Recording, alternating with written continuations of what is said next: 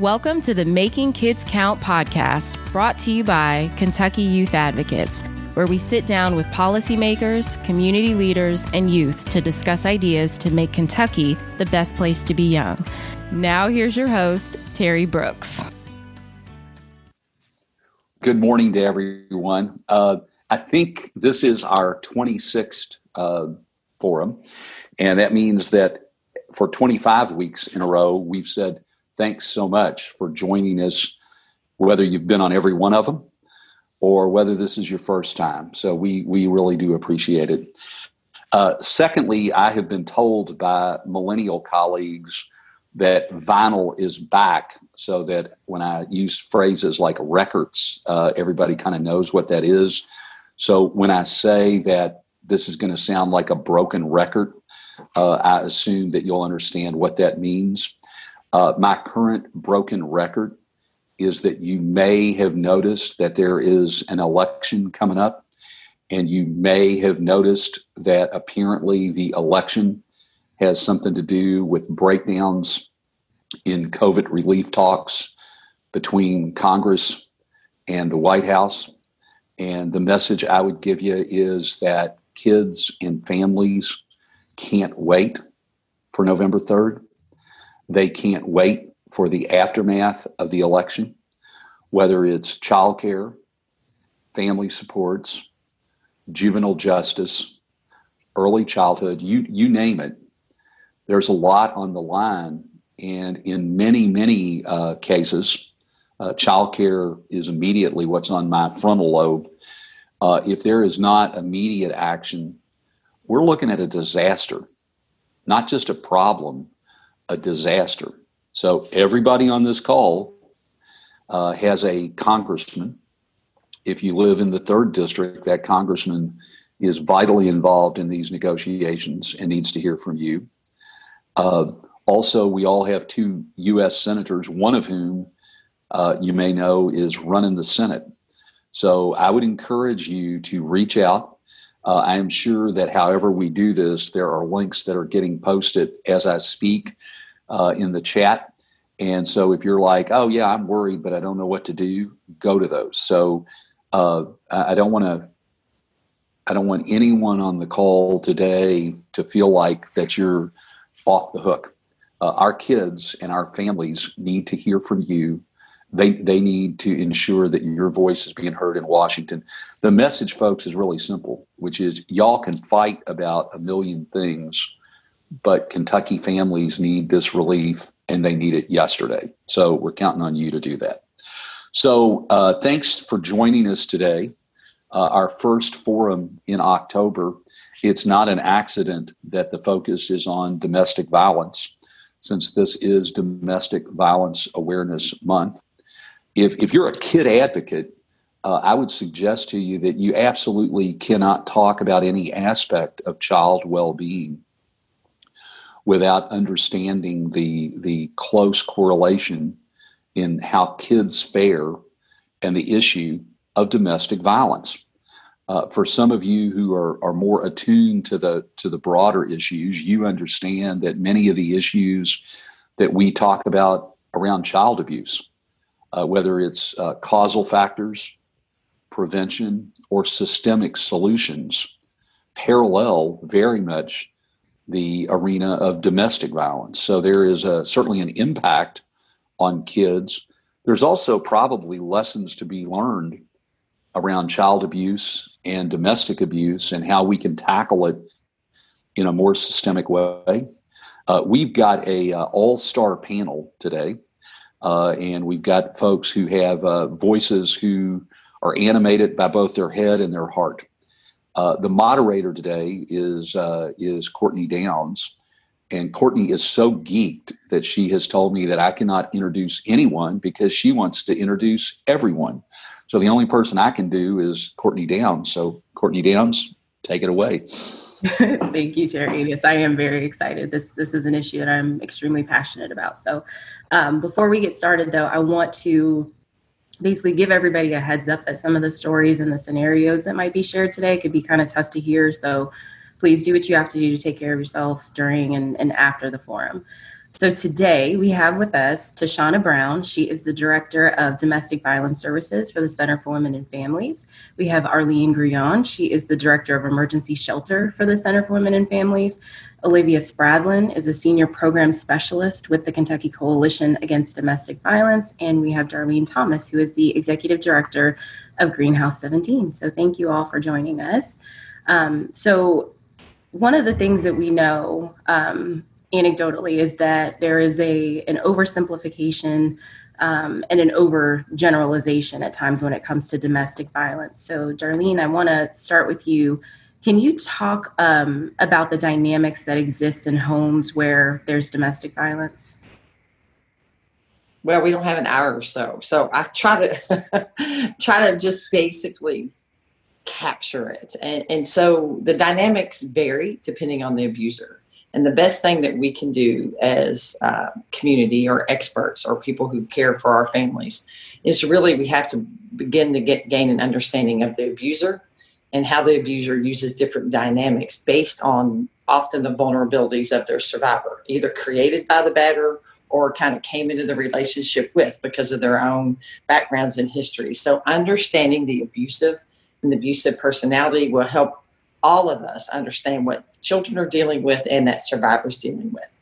But outside of the economic, the use of children, you know, basic power control tactics, where you go, jealousy, name calling, degradations, those types of behaviors that are happening day in and day out. There's also the um, the way that batterers back up or reinforce their use of violence, uh, their verbal and emotional, mental violence, and that's with physical and sexual violence. Um, and that's how they solidify their power and their power over, and how survivors move from hope. So, in early relationships, survivors have a lot of hope that things will get better, that they'll get back to the way they used to be. But hope uh, fades to fear over a period of time based on that batter. And when hope fades to fear, that's when we see people who feel trapped with no resources. How do you get out? And there's a great risk to their safety and their children's safety real or perceived um, that keeps people um, in a situation way longer than they may have ever wanted to for fear of whether or not they can do it on their own or get out or whether the batter will let them out. And after you've left, there's no guarantee that you're safe. So, as we all know, that's a huge risk for survivors um, who are trying to leave or create a plan to leave, is what will happen afterwards. And we've just seen that this weekend, you know, this past weekend, we had a woman who was, and a child who was shot. The, the mother died. The child has survived, but the other child witnessed.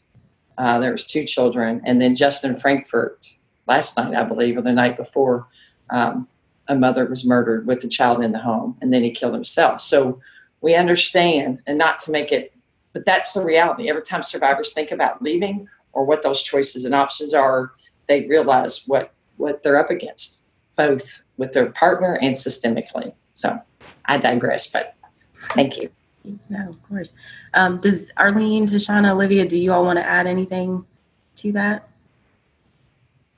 I just want to piggyback on what Darlene said and to mention that again, this is across the board. You are you have that primary, secondary, tertiary people around domestic violence. So it doesn't just affect that particular home. This goes out past what's going on in that home. This is in in our community. This is in our neighborhood. This is happening in our world today. Um, and so I think that it is still that stigma that it doesn't happen to people that look like me. It doesn't happen to people that make the money that I make. It doesn't happen to people that live where I live. Um, and we know that that is definitely not true. Great. And, and that's actually a perfect segue to, to another question that I had. And I was thinking about um, like the the dynamics of privilege and power in the relationship. So I'll open this up to anyone. Um, can you all maybe expand on that a little bit? Because I mean, we know that domestic violence happens in all types of families, all types of relationships, and that privilege can, you know, it could be language, it could be, you know, race, income, immigration status, being in a position of, of power professionally. So can can you all maybe expand a little bit on like what privilege and power look like or how they manifest in these relationships? I think it looks like um, not being able to work. So I'm still going to control this situation, which again, when you can't work, um, especially now with this pandemic, a lot of businesses are closing down because we can't access those. And so if I can't go to work, I'm stuck in the home with that abuser. So again, this power and control dynamic is still there.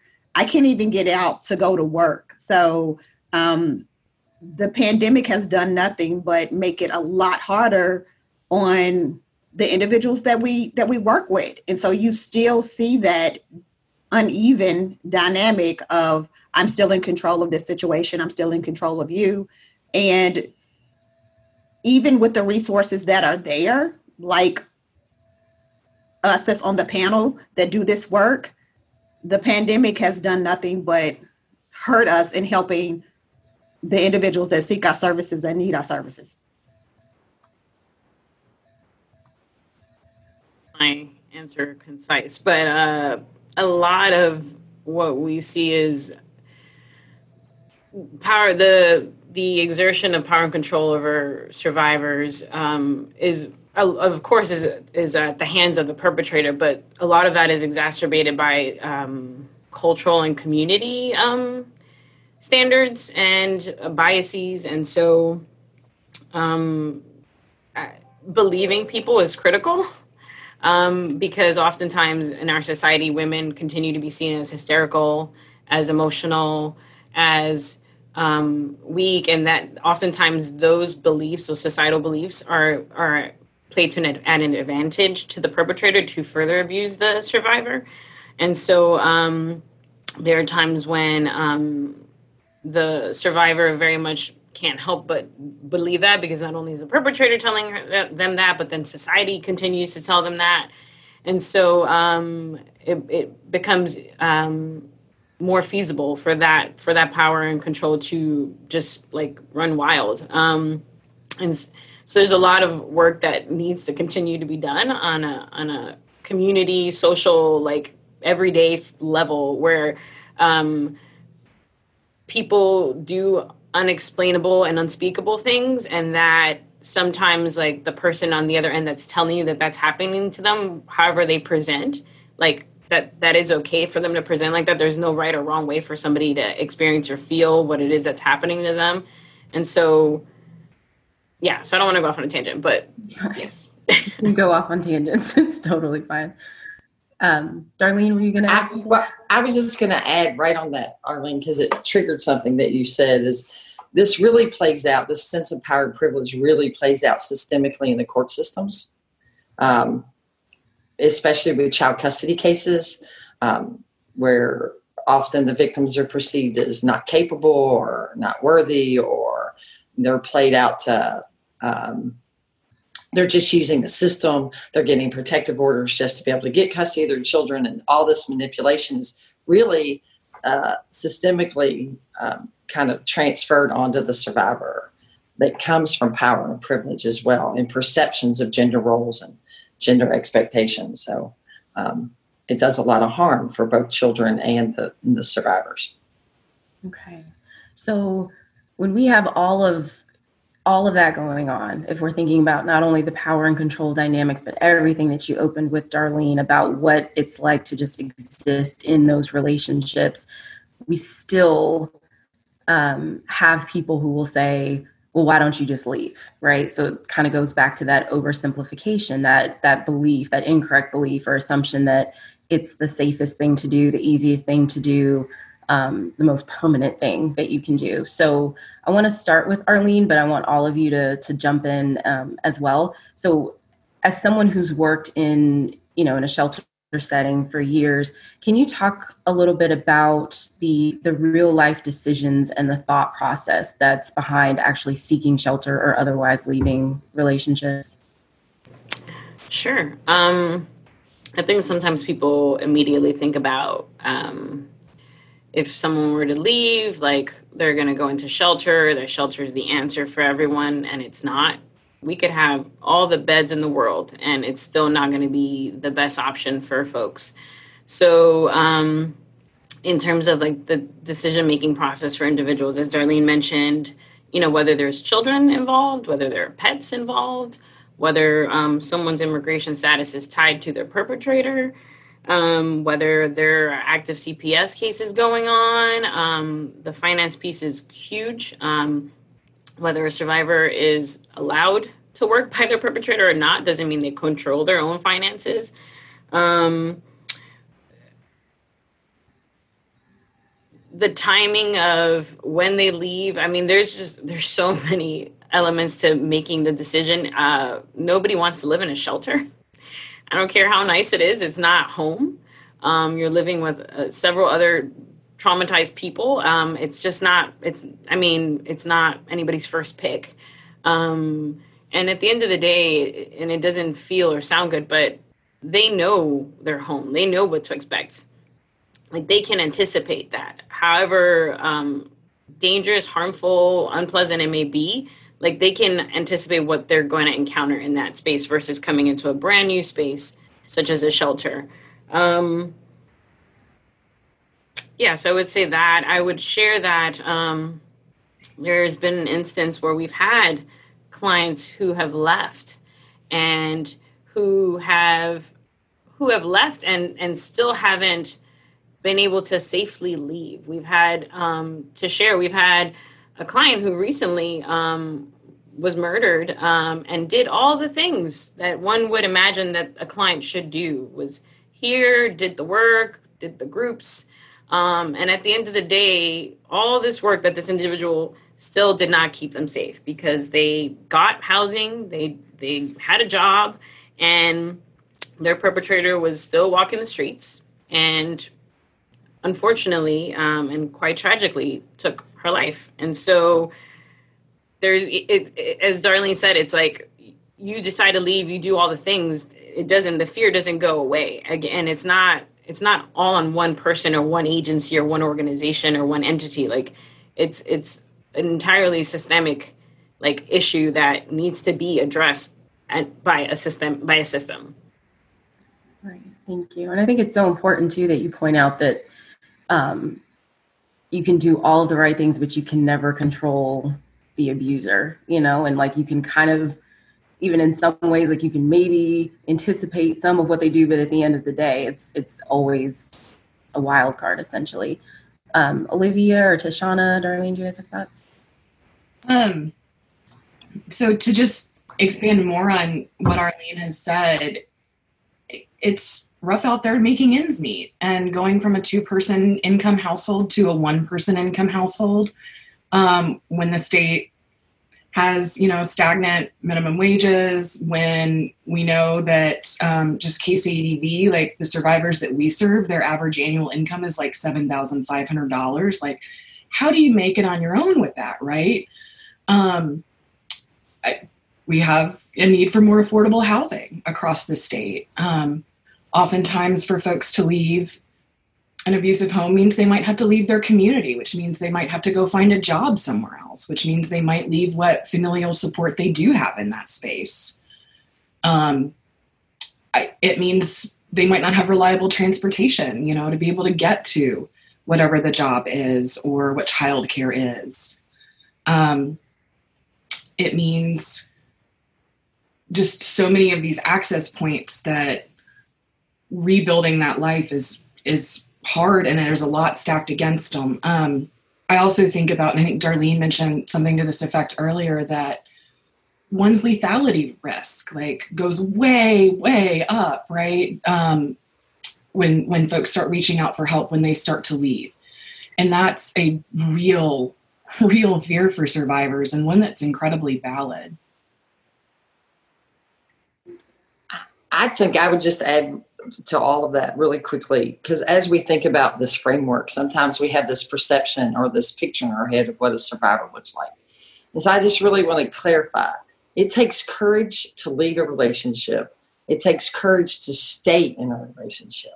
This is not a lack of courage. This is not a lack of wanting to help themselves, wanting to protect their children, wanting things to be okay, doing everything they can do to mitigate and navigate what's happening to them, what, what their children are being exposed to based on the batter's behaviors. But it is courageous. And survivors need a community who understands that it's courageous, number one, and also knows that we need safety wrapped around folks before they're ever going to be able to mitigate or navigate their way out. And then there's still no guarantee.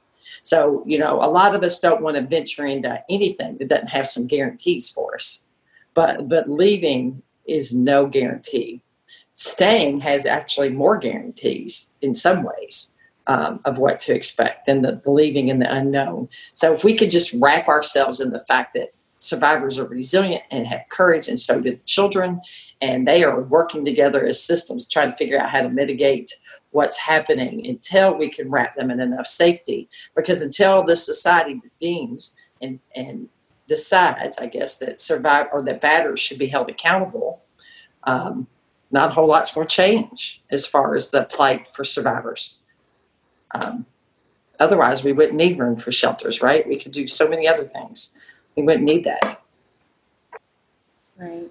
Um, so, and I, I think, Darlene, you kind of you, bring up a good point, and I'm thinking about um, the the folks who are listening in right now. What are, I guess, what are some things that, like, how should people respond if they know that someone is experiencing domestic violence? I mean, I know we talked more broadly about you know systemic reforms and and you know what that could potentially look like but if you're someone who um, you know you suspect that maybe like your neighbor is in an abusive relationship or if there's a parent at a school where you work or if it's someone you love or it's your own child like what are some things that people should know um, to do to respond positively or to continue to support people who may be in that situation or to help them that's for any of you I think Arlene said this earlier um, when she said to believe survivors. And I think so much of it starts there. When someone says, like, this is happening to me, believe them, validate what they're telling you, you know, receive that with compassion and kindness. I think also, like Darlene Olivia had just said, like, again, first think about believing them. Then also just maybe that education piece for yourself, like what what is domestic violence? What does it look like? Because for us, the, the bottom line is always going to be safety. Safety is the, the, the, the number one thing for us. And so you have to think about intervening. Is it safe not only for the person, but is it safe for you? Because again, like we've just been talking about, like that leaving that first 72 hours that's rough. That's the the toughest time. So think about that safety. What does that look like? You definitely don't want to put the person that you're trying to help in more danger, because again, it's it's it's some as sad as it is, it's some safety in that person staying for them. Um, so I think not only just the believe in them part, but also educating yourself a little bit to to think about not only their safety but your safety. So what does it look like? Because it looks totally different for my neighbor versus my employer. You know like if if as an employer would i intervene the same way i would as if if this was my neighbor? Um so i think just having some little nuggets on what would be the best avenue because every situation is different um so again what does that look like for you and the person that you're trying to support Great. Any others? I would, and I would just simply add, um, because I think sometimes when people get information or they educate themselves and they're like really hype about doing the right thing, um, that sometimes they may get frustrated or discouraged or with the individual, right? That person didn't hear my advice or basically they didn't tell, they didn't do what I told them to do. And that that is not anybody's role. Um, that's not even my role. That's why I'm still in this work. Um, so it's your job isn't to tell people what to do. It's let them know that you're here and that you want to support them in whatever way you possibly can whenever they're ready. And that really that individual is the best person to gauge and determine what is best and safe for them. Even if it sounds wild to you, and a lot of times it does. Um, but that, that that individual is the best person to make that decision. And that oftentimes as supportive individuals, as stewards of trauma, that we need to check ourselves um, when we are listening um, to individual stories or when we want to be supportive and want to be more involved. And so listening and asking what's okay, what's not okay um, of that person. I, would add, um, or maybe just to kind of capture what these brilliant women have said, but it would be, you know, make yourself a person who's tellable.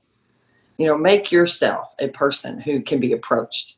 That means that you come from this place of uh, dignity and respect for anybody that sits before you. Uh, that we understand that intimate partner violence affects all of our lives. And the reason that it is so hard for us as a society to wrap our heads around the complexities is because we all know people, right? We all have people in our lives that we know have harmed and done harm.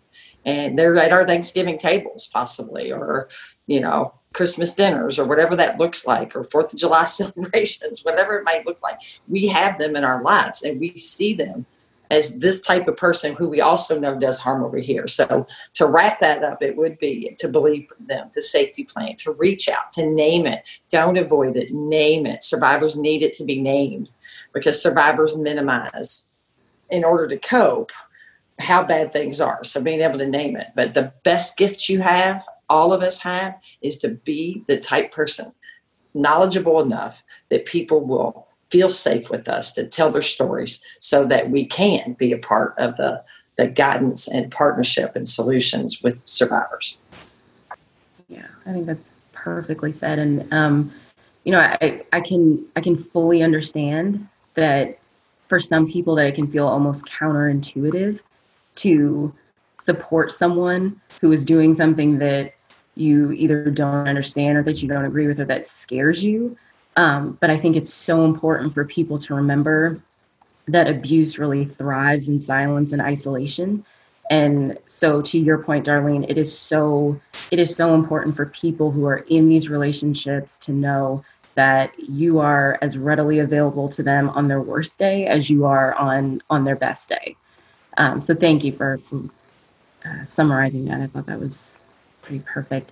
Um, I want to go back since we we do a lot of our work around um, you know supporting kids and families. Can can you all talk just generally about how kids are impacted uh, when there's domestic violence in the home? Adults have a rough, but sometimes I think, uh, or at least I over empathize with kids because they don't get a choice, right?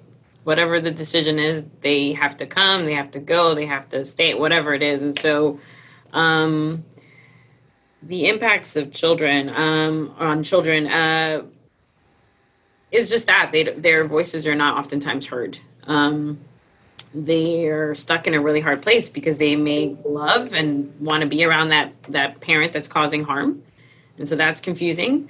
Um, and they also can see that um, the parent that's being harmed is affected and sad. I mean, it all presents differently and it varies, but kids are in a really rough place. And so then that, you know, if they're of school age, that presents sometimes in school in ways that are not productive.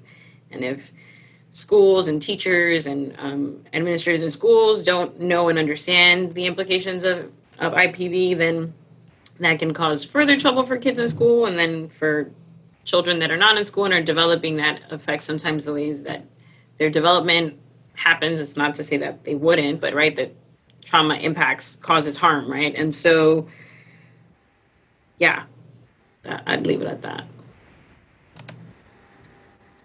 You know i would just add to that too um, as youth advocates uh, it's predominantly on this call uh, book that you should all read is Lundy Bancroft. That's L U N D Y Bancroft, The Batter as Parents. So children are extremely vulnerable because they are exposed to batters and batters' behaviors day in day out. And they are a very important part of the manipulation of the batter to control um, the primary victim, right? So even if they're secondary, even if survivors leave the situation, then they end up becoming primary, right? Because they end up um, being the pawn between the parents.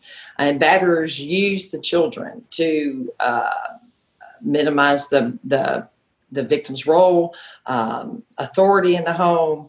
Uh, often children are elevated. If you look at the hierarchy in a normal traditional home, whatever that looks like, I'm not sure. But, you know, typically in a traditional home, people would say it would be male, female, and children, or male partner and then children, whatever that looks like. And then, uh, but in a domestic violence home, it's the batter, it's the children, and it's the victim.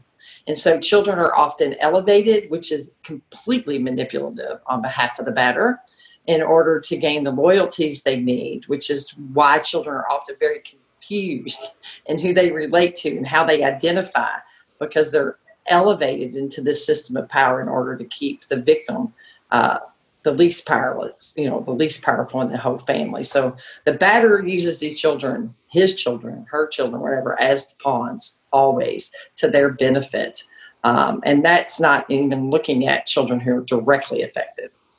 That's the indirect impact of the batter. So Lundy Bancroft. We'll make sure we send that out in our follow-up email too. Go ahead, Tashana. That um, as much as we like to think that the kids are not aware, they are. Um, I think sometimes we don't give kids um, the benefit of the doubt for being as smart as they are.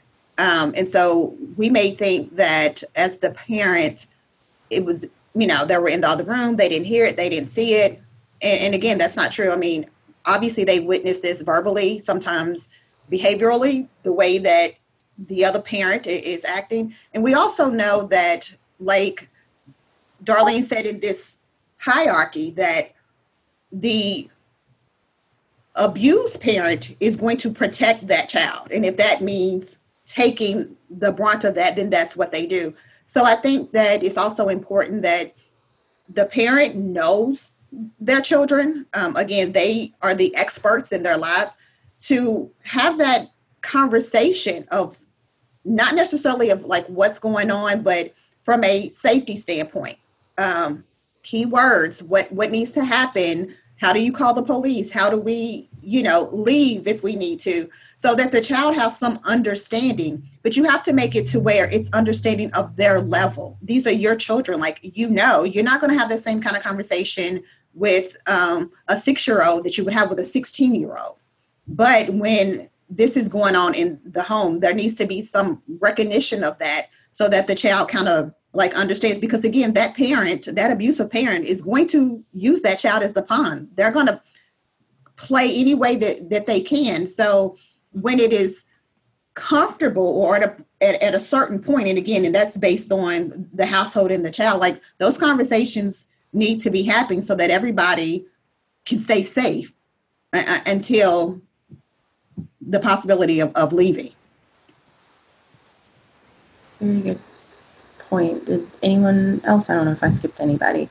Um, yeah, I think, and and one of the things that came up in the the comments is, you know, looking at kids kind of like acting out sometimes in like a school setting too, and and so just being aware that you know even if you think that the kids aren't aware as as, as you all have so eloquently said, like even if you think that the kids aren't aware of what's going on, even if they aren't like physically in the room, they are very much aware. They could see the aftermath. They could hear things. Um, I know we've all probably had experiences of, of you know, hearing about um, the children being the ones to have to call 911 for their parents or, you know, having like that safety plan around like how do you get the younger siblings, like the oldest sibling kind of being the one to get the younger siblings to safety somewhere in the house or outside of the house. So, I mean, all of those things and, and understanding that all of those things are very traumatic for kids as well. And as someone who leads our juvenile justice work, I mean, I, we see so many children who are going into the system who have these long histories of trauma as well. Darlene, were you going to say something else?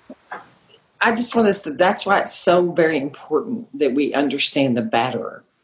Otherwise, we're going to blame the victim. The easy answer is the victim, what they should be doing or not be doing, and not protecting their children, or should have done more, could have done more. And it, it, it's because we don't understand barriers. We're not taking time. We're going to what the easy thing for society to control, and that's victims. But when we know batters, when we know them, then we know that how it plays out for the children and the primary victim is really based on that behavior, and then we can better help and understand the lens of the survivor and the children in these homes. So please take time to learn batters and batters manipulation behaviors. Thanks for that. Um, I want to switch gears now a little bit. And, um, you know, COVID has upended just about everything. Um, and we've seen globally, um, I think, the impact that COVID has had on people who are in abusive relationships. Um, we can start anywhere, maybe start with Olivia, but any one of you can kind of jump in on this. Um, how has the pandemic affected the incidence and, and the scope of domestic violence, and are there any trends that we've we've been seeing lately? Sure. Um, so domestic violence existed before COVID, right? It's going to be around after COVID too. Um, in terms of, I think what we're seeing and what is is happening and is that kind of immediate need now is that um, what supports folks had before this that they might have been able to lean on are really kind of evaporating in certain ways. Um, it's harder for people to find safe employment right now. It's harder for people to put food on the table. It's just like that those things that you need to be able to get out of that situation are they're they're just so much harder to get right now. Um so we're definitely feeling like that is impacting this. Um there also is a sense in which isolation is at play here. Um and that that's making it harder for folks to reach out. Um I mean, what we're seeing with some of the programs throughout the state is is the impact of COVID on those workers too, right? Um, KCD has 15 member programs, and they have around 400 workers at those programs that are trying to keep folks safe through this, and not just in terms of domestic violence, but also in terms of communal living in a global pandemic. And so, the balancing of those things and the resources that those programs need to be able to continue to provide services in terms of things like PPE and um, again, like you know, we know there's not there's just not enough resources right now, and so really robustly investing in those, I think, would make a difference. Other thoughts? Anything to add to that?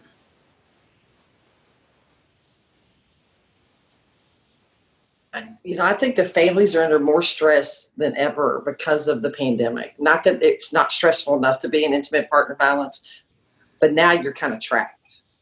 Um, you're being stalked in your own home because you can't really get out. So your phone's being checked. Your every move you make, the typical outlets that survivors have, have you know, maybe it's a little better now, and that might be why we're really seeing increases people reaching out, but early on it was eerily quiet because people were, you know, now we're hearing how trapped they were. They couldn't leave the house. They couldn't get out. You know, usually you have at least a soccer game or a baseball game or something your kids are involved in or church on Sunday or other things that you go out and have access to other people and the whole world shut down around you in a situation that just gave more authority and power. So we just saw increased rates uh, or the level, I think, violence. And I, Arlene and Tashana has probably seen that in court too, is the reports of violence are harsher, I guess. And the fact that, you know, it, you know, I maybe lost count, but we're looking at close to 20 murders in the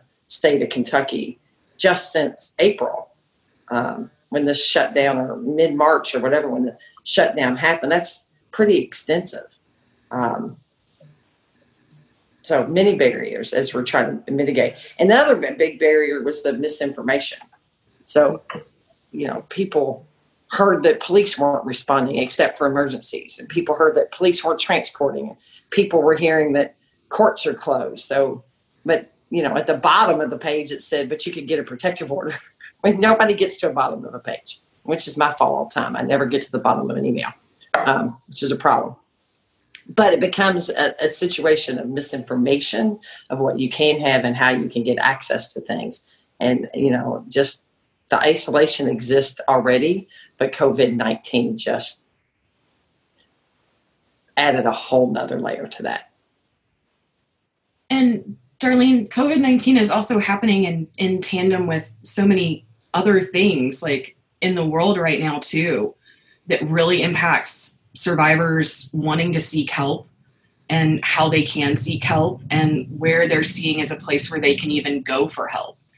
Um, I think something that we were really seeing even before COVID was that survivors who um, are also immigrants were like our you know over the last year and a half two years those numbers in terms of those folks who are seeking help have really just plummeted and that's scary um, and that's kind of due to the political climate that we're living in right now um, even talking about issues around immigration and like medicaid and covid and public charge changes. Like it, it's just survivors are trying to figure out how to reach out in ways that are the least risky to them and how to continue to navigate through their lives in, in ways that you know based on the expertise they have in their life is the least risky to them.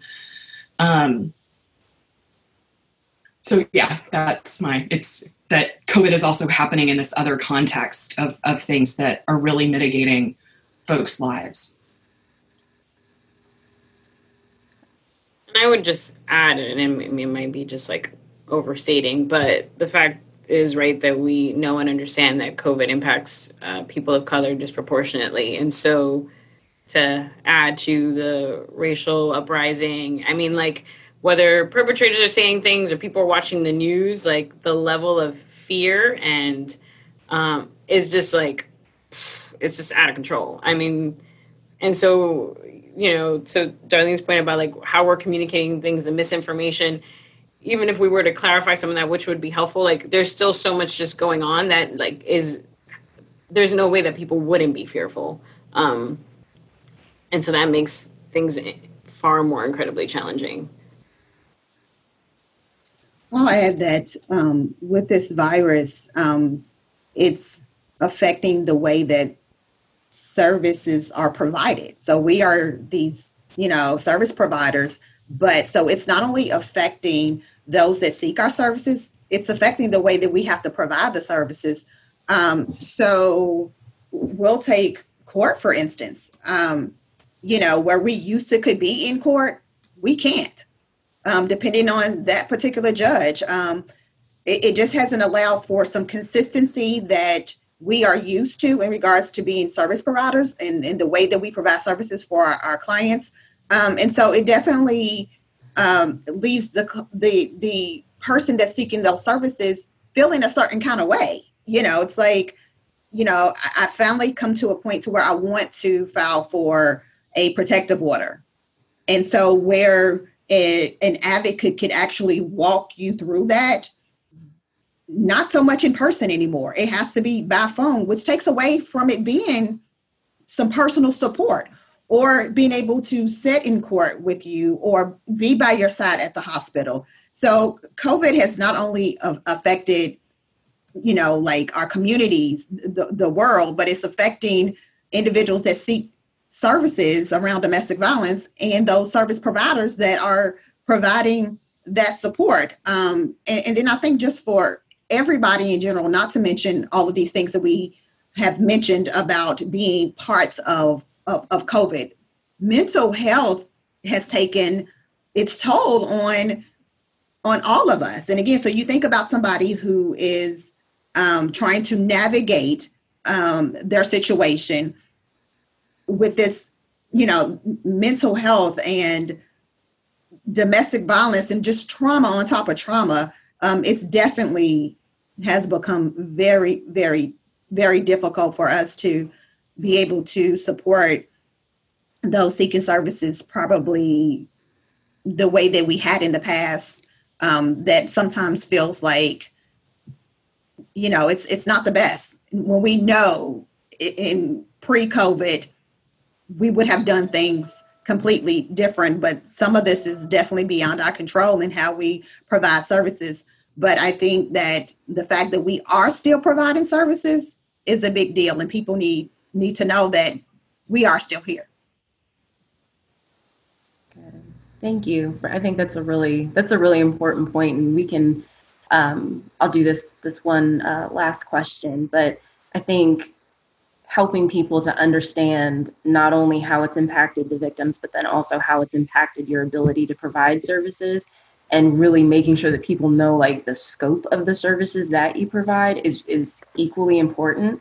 So for each of you, with it being again Domestic Violence Awareness Month, um, just I want to each agency talk about the work that you do, the services that you provide. If there's um, if there are any events that are going on that people can engage in this month, or if there are any kind of resources or other information.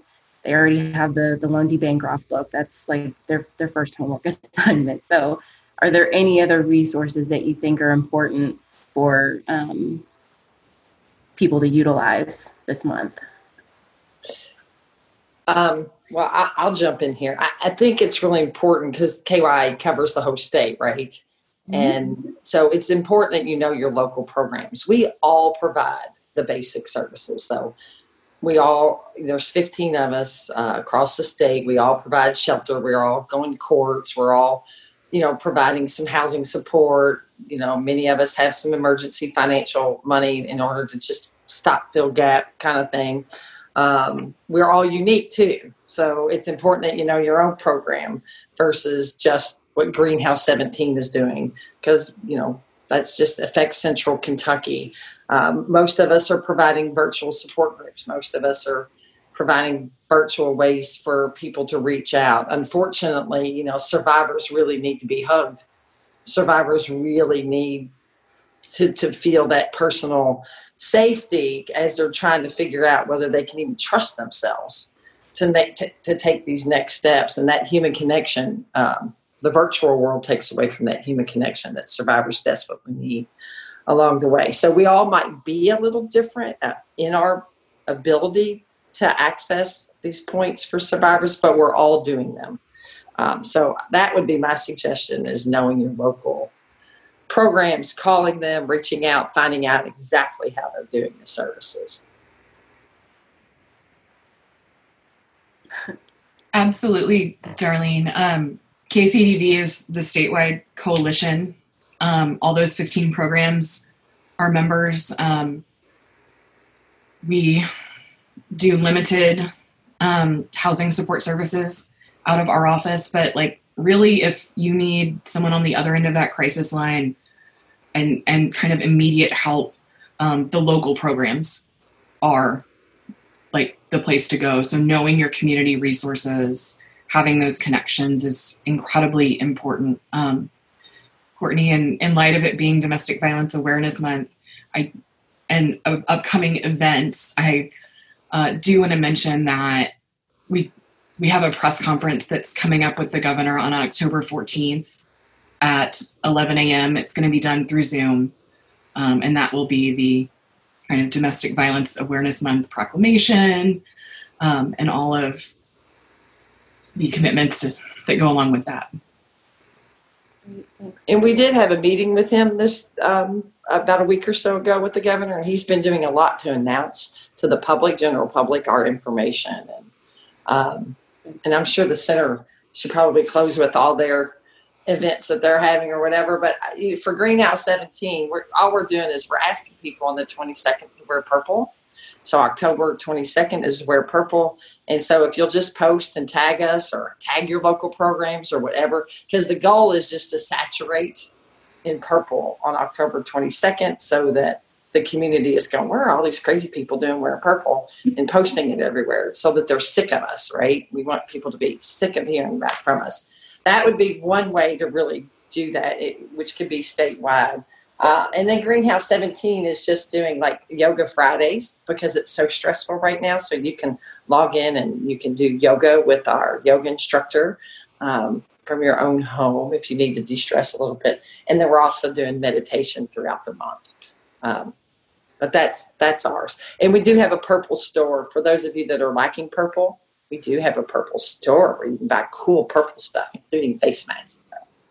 Oh, good. Well, thank you. Thanks for sharing that. And I wore my purple today, but it looks blue. So I'm a little annoyed. Go ahead, Arlene or Tashana, if you guys want to. I mean, I would echo all that. Um, Darlene and Olivia said. Um, all the member programs are doing different things for the month. And um, one of the things that we're doing is we've asked a lot of businesses and community partners to light up their establishments in purple.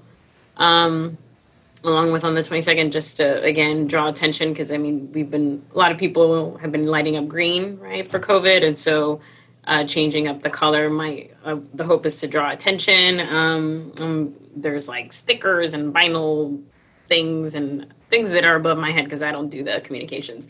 But um, I believe mid month we have a virtual concert um, for folks to again bring awareness. We have local artists that are performing virtually. I have no idea how that works, but it's a thing. Um, yeah, and again, just you know, going visiting all your member program websites because people are doing stuff throughout. A lot of what we're pushing is self care, um, just because it is people are exhausted I'll just piggyback on Arlene and say that um, those are the events for um, Domestic Violence Awareness Month, but just like Darlene said, in, in, general, the center has been open even during the since the virus started, um, and we're still providing the services. They may look a little different, but we are still providing services like we had before that, and so we still have the services on top of doing these things for um, Domestic Violence Awareness Month. And Darlene, I'm so excited to hear about the Yoga Fridays. I'm gonna have to log in. I'm really excited about that. So, definitely part of not only some physical health, but mental health for me. Absolutely. So I can be available and present for the individuals that we interact with. So I love it Tashana. Um, we have the center here and Greenhouse 17 from here, but I also really want to just lift up that we do have 13 other programs throughout the state that cover the entirety of the state that are all open, that are all receiving survivors right now, too. So wherever you are in Kentucky, like there is a program and there is someone. And you can get on the Kentucky Coalition's website and it gives you a state map um, which will give you the phone numbers, everything. It's so easy to pull up really quickly. So if you need to access, just make a phone call. You know, find out what they're doing and how to how to access it if you need it. Great, and we'll be sure to to send that information out. Um, I just want to say thank you, all of you, not only for being here today, but for all that you do for these families um, that you've done pre-COVID, during COVID, you know, after. Um, it is greatly appreciate it. And I could talk to you all for another hour. So I'm going to be quiet and let Shannon close us out now. So thank you all. Thanks, Courtney. And again, yes, um, I, I, echo Courtney's gratitude for you all and the expertise that you bring. And I know that we didn't even like, we, we just barely scratched the surface on what you all um, are, you know, are bringing to the table. So we um, I think would love to continue this conversation um, more so. Um, I have to summarize, and I think we heard a lot of really, really good information. So I'm pulling out four pieces. Um, I think what uh, what we heard and what we want folks to take away for sure is that we need to believe and hear the survivor and understand they are the expert on their own situation. Help them name the abuse, but be there as a support and listen. Um, we also heard that COVID is exacerbating isolation and other barriers to leaving, like getting a job or housing or misinformation about police response, and the way also that services are provided effectively. So it's both impacting survivors and providers.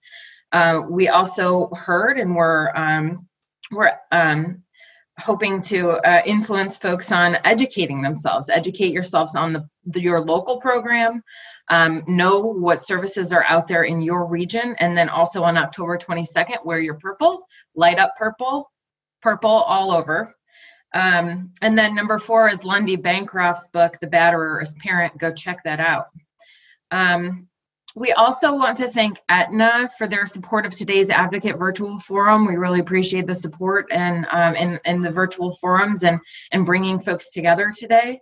Um, uh, just a reminder about um, uh, Children's Advocacy Week and the Children's Advocacy Week survey. Um, the 2021 General Assembly is just around the corner, and Children's Advocacy Week will be February 1st through 5th. Please sign up for that. Um, it's on our website. Um, and we also welcome your input in our planning on that. As far as the look ahead to next week, um, next week we will be discussing policies and um, continue curbing tobacco use among youth. So, as always, um, there will be a follow up email. We'll include a recording of today's forum along with resources discussed today and links to RSVP for next week's forum and Children's Advocacy Week. Again, thank you all so much and have a good rest of your day. Take care of yourselves. Thank you for listening to the Making Kids Count podcast with Terry Brooks.